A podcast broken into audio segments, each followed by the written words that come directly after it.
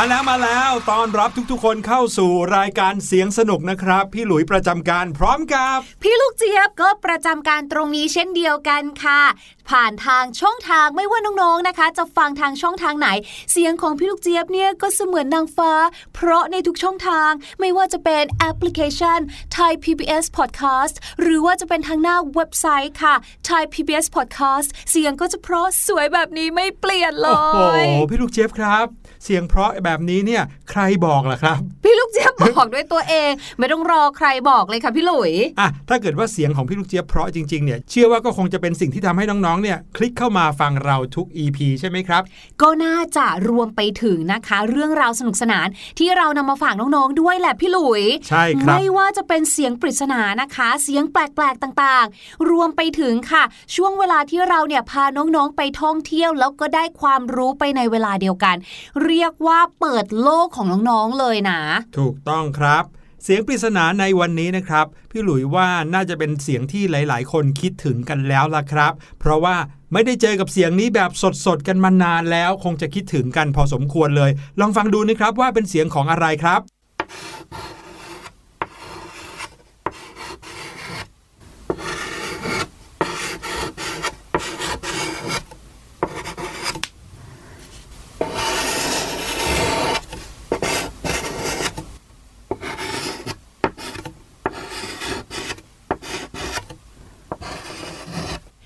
เป็นเสียงที่คุ้นเคยจริงๆแหละค่ะ แล้วก็ทำให้พี่ลูกเจี๊ยบเนี่ยนะเหมือนได้ย้อนเวลากลับไปสมัยวัยเด็กเลยอืมแต่ว่าบางโรงเรียนเนี่ยเขาก็อาจจะไม่คุ้นนะแน่เพราะๆๆๆว่า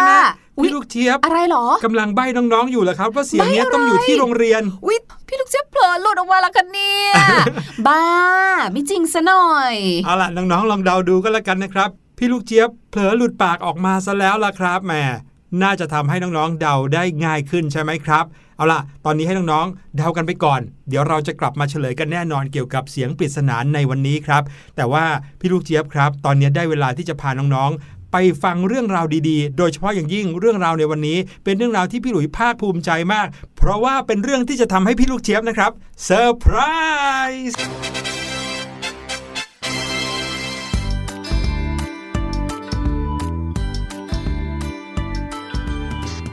ไหนคะพี่หลุย พี่หลุยบอกว่าจะมีเรื่องที่ทำให้พี่ลูกเจี๊ยบเนี่ยเซอร์ไพรส์พี่ลูกเจี๊ยบเนี่ยนะ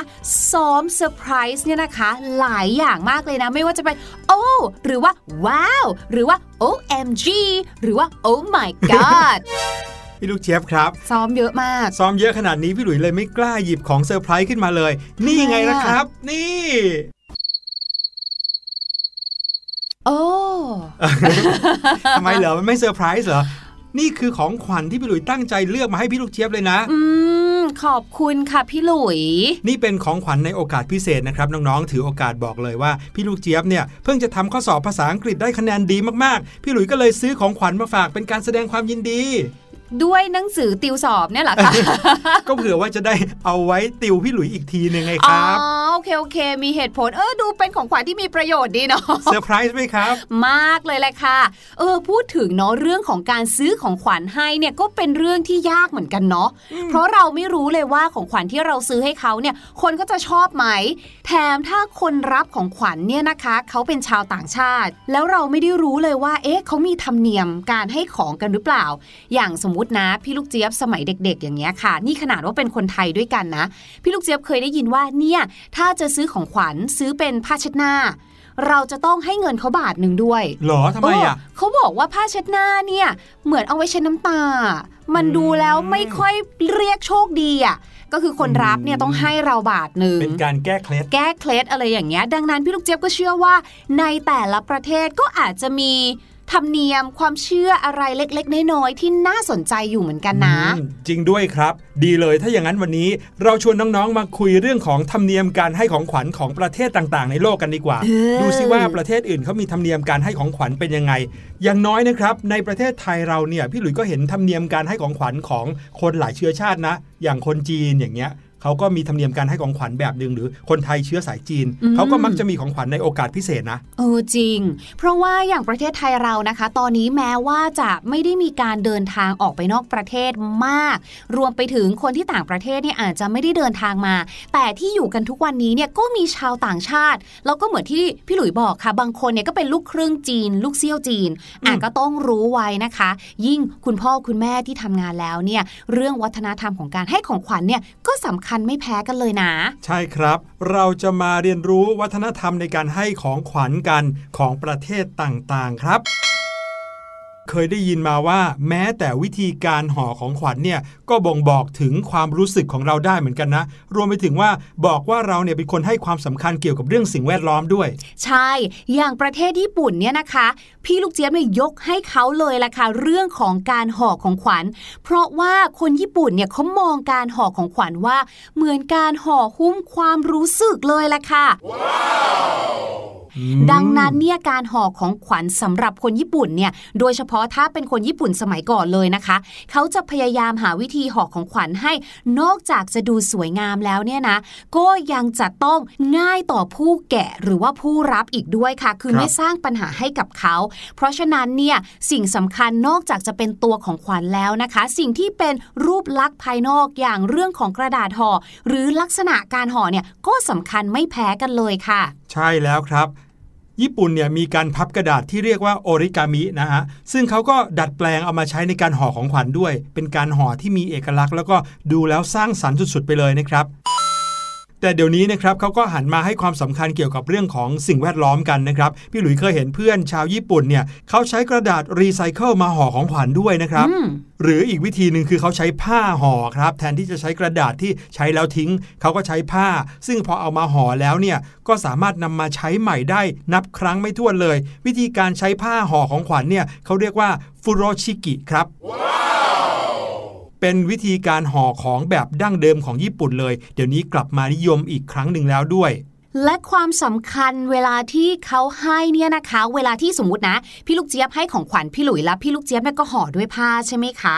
พี่ลูกเจี๊ยบเนี่ยให้พี่หลุยเนี่ยไม่สามารถที่จะให้ทั้งห่อผ้านะอืมพี่ลูกเจี๊ยบเนี่ยจะต้องแกะห่อผ้านั้นต่อหน้าพี่หลุยอืมแล้วก็ค่อยมอบของข้างในให้กับพี่หลุยครับพี่หลุยไม่สามารถที่จะแกะห่อผ้าเองได้นะหรอแม้ว่าของขวัญทั้งชิ้นนั้นจะเป็นของพี่หลุยก็ตามครับเรียกว่าเป็นอีกหนึ่งวัฒนธรรมที่น่ารักมากๆเลยนะคะ วัฒนธรรมนี้นะคะ มีความเป็นมาด้วยนะ เขาบอกว่ามาจากประเพณีการให้ ซึ่งเวลาที่เราให้ของแก่เทพเราจะใช้คำว่าถวายนะคะ เป็นประเพณีจากการถวายของให้กับเทพเจ้าในสมัยโบราณค่ะ โดยเริ่มแรกเนี่ยก็จะนำของขวัญนนั้นเนี่ยนะคะ ถวายแด่เทพเจ้า หลังจากนั้นค่ะ หัวหน้าครอบครัวจะเป็นคนเปิด จากประเพณีนี้ล่ะค่ะ ก็เลยกลายมาเป็นมารยาทที่ผู้รับนั้นจะไม่เปิดของขวัญทันทีที่ได้รับค่ะอืมแต่ว่าด้วยความที่วัฒนธรรมหรือว่าประเพณีนี้เนี่ยสืบทอดกันมานาน ดังนั้นคนที่นับถือหรือว่ายังสืบทอดวิธีนี้อยู่เนี่ยก็มักจะเป็นผู้เฒ่าผู้แก่ใช่ไหมดังนั้นเด็กวัยรุ่นหรือคนสมัยใหม่ในทุกวันนี้นะคะ บางทีก็ไม่ค่อยเคร่งครัดกับเรื่องนี้สักเท่าไหร่ แต่ว่าเขาก็ไม่ได้เรียกว่าถือสามากนะคะ แต่ถ้าเป็นผู้ใหญ่ด้วยกันอันเนี้ยอาจจะไม่แน่ อีกอย่างหนึ่งที่ทำให้ประเทศญี่ปุ่นมีเอกลักษณ์มาก ๆ เลยนะครับ ก็คือการให้ของขวัญตามฤดูกาลครับ ในไทยเราเนี่ยไม่ค่อยจะเคยเห็นเท่าไหร่นะครับ การให้ของขวัญตามฤดูกาลคือพอหน้าร้อนก็เอาของขวัญมามอบให้กัน พอเข้าหน้าหนาวก็เอาของขวัญมามอบให้กันอีกครับอืมในช่วงปีใหม่ก็ให้ของขวัญกันเหมือนกัน ซึ่งในแต่ละฤดูกาลที่มีการมอบของขวัญกันเนี่ยก็มีชื่อเรียกแตกต่างกันไปครับชาวญี่ปุ่นเรียกการให้ของขวัญปีใหม่ว่าโอโทชิตะบะ แล้วก็มีอีกอย่างหนึ่งนะครับ คือการมอบให้ในงานศพครับ เป็นการให้สิ่งของหรือให้เงิน เพื่อแสดงความเสียใจในงานศพเรียกว่าโคเคนและในการให้ของขวัญเนี่ยก็จะไม่มีการส่งของขวัญคืนตอบแทนครับนอกนั้นนะครับการให้ของขวัญเพื่อแสดงความยินดีก็มีทั่วไปครับ เช่น การให้ของขวัญเพื่อแสดงความยินดีในโอกาส เข้าการศึกษาในสถาบันการศึกษาอาริกาโตหรือว่าให้ของขวัญในโอกาสจบการศึกษา วันเกิดหรือว่าการไปเยี่ยมการเจ็บป่วยนะครับ แม้แต่การได้รับความเดือดร้อนจากภัยพิบัติต่างๆ ซึ่งประเทศญี่ปุ่นเนี่ยได้รับความเดือดร้อนจากภัยพิบัติทางธรรมชาติบ่อยมาก เขาก็เลยมีการให้ของขวัญเพื่อเป็นการปลอบอกปลอบใจกันครับ แต่ถึงแม้ว่าจะไม่มีการให้ของขวัญตอบแทนกลับคืนนะครับแแต่ก็เป็นธรรมเนียมนะครับที่จะต้องมีการส่งบัตรแสดงความขอบคุณกลับไปให้กับผู้ที่ให้ของขวัญด้วย อืมก็เหมือน thank you card อย่างเงี้ยนะคะ ครับ คราวนี้ค่ะ มาที่ประเทศจีนกันบ้างดีกว่า พี่ลูกเจี๊ยบว่าถ้าเราพูดถึงของขวัญเนี่ยนะคะ แล้วเราอะนอกจากจะมองเป็นเอ่อสิ่งของแล้วเนี่ยเราสามารถที่จะมองเป็นตัวเงินได้ด้วยใช่ไหมสิ่งนั้นก็คืออ่างเปาตัวตัวไก่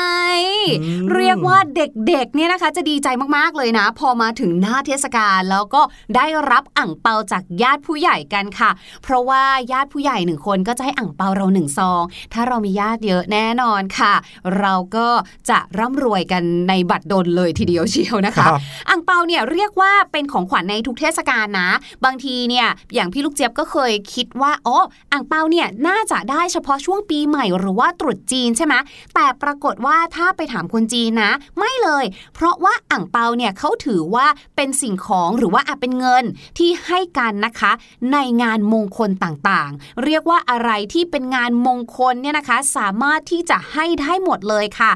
แม้แต่ช่วงที่ชีวิตเนี่ยประสบกับโชคไม่ดี การให้อ่างเปาเนี่ยเหมือนกับเป็นการให้เงินก้นถุงอะเป็นเคล็ดอะเหมือนกับว่าโอเค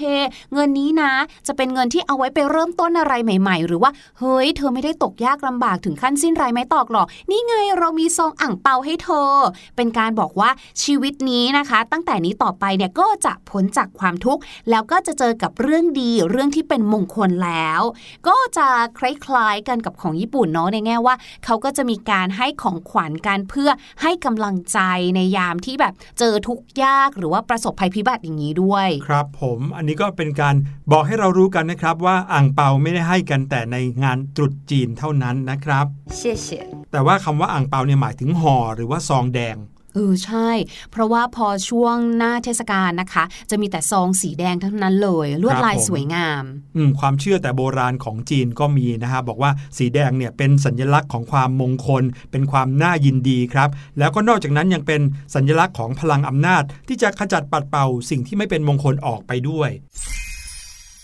ดังนั้นเนี่ยเราจึงมักจะเห็นสีแดงๆเต็มไปหมดเลยในงานมงคลของชาวจีนนะครับ มาถึงประเทศใกล้เคียงประเทศไทยเราบ้างนะครับในอาเซียนนี่เองก็คือประเทศเวียดนามครับ ของขวัญที่แสดงความหมายดีๆสำหรับชาวเวียดนามนะครับก็คืออะไรรู้ไหมคือนาฬิกาครับหืมอืมวิตายละ ถ้าไม่รู้นะ แล้วมีคนให้นาฬิกาเรา เราอาจจะคิดว่า เอ๊ะ เขากำลังจะว่าว่าเรามาสายเป็นประจำหรือเปล่าอืมใช่ แต่ว่าชาวเวียดนามเขาคิดอีกแบบหนึ่งเลยครับสำหรับชาวเวียดนามแล้วนะครับ นาฬิกาเป็นการสื่อว่า ผู้ให้นั้นซาบซึ้งในช่วงเวลาและความทรงจำที่มีเราอยู่ในความทรงจำมีเราอยู่ในกิจกรรมทำร่วมกันกับเขา เขาก็เลยมอบนาฬิกาให้เราครับส่วนของขวัญที่คนเวียดนามไม่อยากได้เนี่ยคล้ายๆ กับคนไทยนะครับก็คือผ้าเช็ดหน้าเพราะว่ามีความเชื่อในเรื่องที่ว่าผ้าเช็ดหน้าเนี่ยอาจจะเอามาเพื่อใช้ซับน้ำตา แสดงว่าจะมีเรื่องไม่ดีเกิดขึ้นนั่นเองครับ อืมซับเหงื่อก็จะเจอกับความยากลำบาก หรือซับน้ำตาก็จะเจอแต่ความเศร้า จากทางเอเชียค่ะ เรามาแวะเวียนยุโรปกันแป๊บหนึ่งค่ะ ที่ประเทศนี้เลย เป็นประเทศที่โด่งดังในเรื่องของช็อกโกแลตมากๆเลยอืมนั่นก็คือประเทศเบลเยียมนะคะ ดังนั้นค่ะ ถ้าเรามีเพื่อนเป็นชาวเบลเยียม หรือเราไปเที่ยวที่เบลเยียม แล้วก็คิดว่า เอ๊ะ เอาของขวัญไปฝากเขาดีกว่า กรุณานะคะ อย่านำช็อกโกแลตไปฝากเขาค่ะอืมเพราะเขาถือว่า ประเทศของฉันเนี่ยก็คือเบลเยียมเนี่ยเป็นประเทศที่ผลิตช็อกโกแลตชั้นนำระดับโลกอยู่แล้ว ดังนั้นการนำช็อกโกแลตเอาไปให้ชาวเบลเยียมเนี่ยนะคะ จะถือเป็นการดูถูกช็อกโกแลตของประเทศเขาอย่างมากเลยค่ะเออแต่ว่าถ้าชาวเบลเยียมให้ช็อกโกแลตเราเนี่ยอันนี้โอเคนะครับไม่ไม่ได้แบบว่ามีความผิดแต่อย่างใดนะคะ ถือว่าเป็นเรื่องที่ดีเลยทีเดียวเชียวค่ะ ส่วนอีกหนึ่งอย่างนะคะ หรือว่าของขวัญอีกหนึ่งอย่างเนี่ยก็คือดอกกุหลาบสีแดงค่ะ ดอกกุหลาบสีแดงเนี่ยสมมุติว่าอย่างในประเทศไทยเราอะอย่างตัวพี่ลูกเจี๊ยบเองเนี่ยบางทีในงานต่างๆเนี่ยเราก็จะจัดช่อดอกไม้เป็นดอกกุหลาบแดงไปแสดงความยินดีเหมือนกันอย่างนี้ใช่ไหมครับแต่สำหรับคนเบลเยียมนะคะเขาบอกเลยว่า no no ดอกไม้สีแดง ดอกกุหลาบสีแดงเนี่ยมันสำหรับ lovers หรือว่าคนรักเท่านั้น เพราะฉะนั้นนะคะ เราจึงไม่ควรที่จะให้หลายคนค่ะ เพราะนั่นก็จะหมายถึงเรานั้นหลายใจดูเป็นคนเจ้าชู้อืมมาที่ประเทศเกาหลีกันบ้างดีกว่าครับ ใครที่มีเพื่อนมีญาติหรือว่าคนรู้จักอยู่ที่ประเทศเกาหลีนะครับ เวลาไปเยี่ยมญาติเนี่ย ชาวเกาหลีเขาก็มักจะนำของติดไม้ติดมือไปฝาก อันนี้เป็นธรรมเนียมเลยนะครับ ว่ามักจะไม่ไปมือเปล่า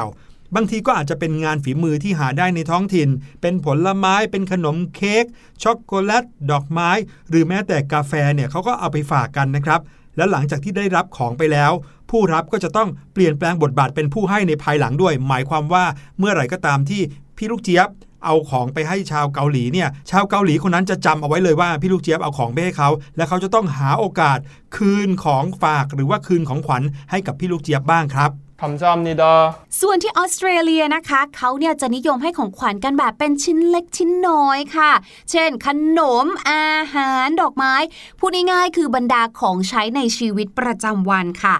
เนื่องจากเขามองว่า เอ้ย ของที่จะให้เนี่ยมันควรที่จะต้องมีประโยชน์ไงเกิดประโยชน์กันจริง ๆ เพราะฉะนั้นไม่ได้จำเป็นที่จะต้องไปซื้ออะไรเป็นของใหญ่ ๆ มากหรอกนะ ถ้าเรานะไปเผลอซื้อทีวี ไมโครเวฟหรือเตาปิ้งย่าง ช่วงนี้นะคะโควิดหลายๆคนอาจจะแบบว่า ซื้อหม้ออบลมร้อน หรือหม้อทอดไร้น้ำมันอย่างเงี้ยไปฝากชาวออสเตรเลียนะคะ เขาก็จะมองว่า ว้ายทำไมซื้อของชิ้นใหญ่ให้อายขนาดนี้ยูหวังอะไรแน่ๆเลย มันจะต้องมีนัยยะอะไรแอบแฝงนะคะ อาจจะทำให้ความสัมพันธ์นั้น แย่ลงด้วยตายแล้วไม่น่าเชื่อเลย ดีนะที่เขาบอกก่อน เราจะได้ซื้อของกระจุกกระจิกเล็ก ๆ น้อยๆนะคะ และที่สำคัญค่ะมีเรื่องของธรรมเนียม การเปิดกล่องของขวัญด้วยนะคะ ถามพี่หลุยก่อน สมมุติว่ามีคนให้ของขวัญพี่หลุย ปกติแล้วพี่หลุยเป็นคนที่แบบรับมาแล้วก็เก็บไว้ก่อน แล้วก็คุยกันเรื่องอื่น จุกจิกจุกจิกกลับไปเปิดที่บ้าน หรือเปิดตรงนั้นต่อหน้าเขาเลยอืมก็มีทั้งสองอย่างเลยนะครับถ้าเกิดว่าผู้ให้เขาไม่ได้กระตือรือร้นบอกว่าต้องรีบเปิดเดี๋ยวนั้นเลยก็มักจะเก็บเอาไว้เปิดคนเดียวอืมแต่ถ้าพี่หลุยนะคะมีเพื่อนเป็นชาวออสเตรเลียแล้วให้ของขวัญพี่หลุยนะคะ พี่หลุยจะต้องเปิดกล่องของขวัญต่อหน้าเขาทันทีค่ะ อืมอันเนี้ยเขาจะถือว่าเรานั้นมีความกระตือรือร้นคือแบบทำให้เขารู้สึกว่าอุ้ยการที่ฉันซื้อของขวัญมาให้เนี่ยเขาตื่นเต้นอยากได้อยากเห็นมันขนาดนั้นเลยอ๋อห้ามแบบว่าเก็บกลับไปเปิดที่บ้านนะ เป็นการตอบรับน้ำใจคนที่ให้ถูด้วยกต้องใช่แล้วค่ะอืม ธรรมเนียมในการให้ของขวัญของแต่ละประเทศนี่ก็แตกต่างกันจริง ๆ เลยนะครับ นี่เป็นเพียงแค่ตัวอย่างเท่านั้นครับ เพราะว่าเชื่อว่าอีกหลายสิบประเทศก็คงจะมีวิธีการหรือธรรมเนียมในการให้ของขวัญแตกต่างกันออกไป ใครรู้ว่าประเทศไหนเขามีธรรมเนียมในการให้ของขวัญกันยังไงก็แบ่งปันกันเข้ามาได้นะครับ ทางหน้าแฟนเพจของไทย PBS Podcast ก็ได้ครับ เอาล่ะตอนนี้เราไปพักกันดีกว่านะครับ มีเพลงเพลงหนึ่งอยากให้น้องๆฟังแล้วเดี๋ยวช่วงหน้า เราจะกลับมาหาภาษาอังกฤษดีๆ จากเพลงนี้กัน เพลงที่มีชื่อว่า Super Hero ครับ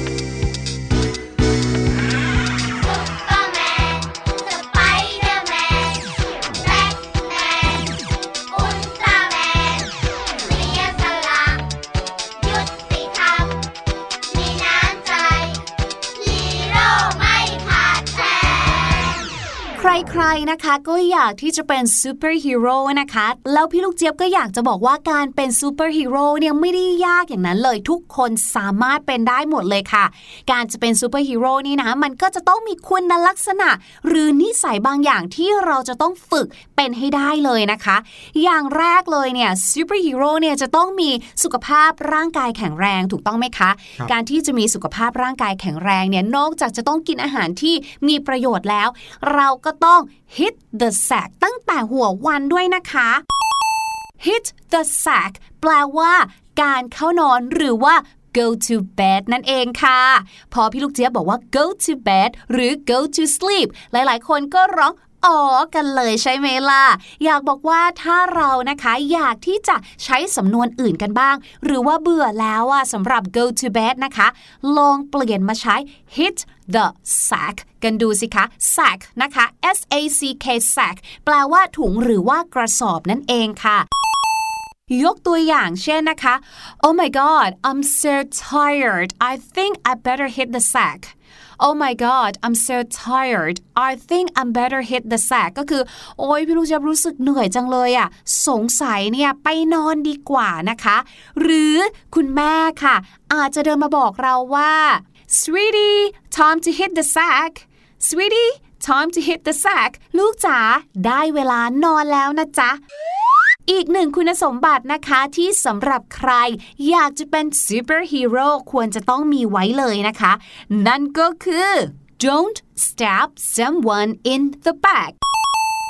don't stab someone in the back คำว่า stab นะคะ s t a b stab แปลว่าแทงค่ะ in the back ก็คือข้างหลัง การที่เราแทงใครข้างหลังจริง ๆ แล้วสำนวนไทยเราก็มีเนาะแปลว่าการทรยศหักหลังนั่นเอง ขอบคุณพี่ลูกเจี๊ยบมาก ๆ เลย ได้เวลามาเฉลยเสียงปริศนากันแล้วครับ และเสียงปริศนาที่เราฝากเอาไว้ตั้งแต่ตอนต้นรายการ เป็นเสียงที่หลาย ๆ คนอาจจะคิดถึงนะครับ ลองไปฟังกันดูอีกทีว่าเป็นเสียงอะไรครับ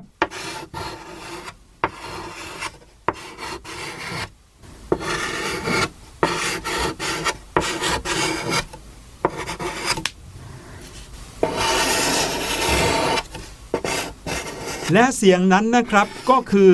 เสียงช็อกที่เขียนบนกระดานดำนั่นเองครับ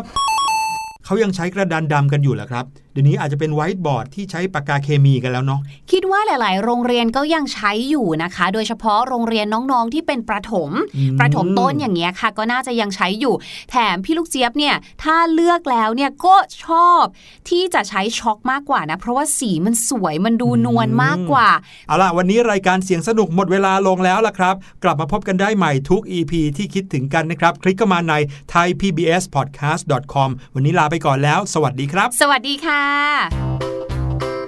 สบัดจินตนาการ สนุกกับเสียง เสริมสร้างความรู้ในรายการ เสียงสนุก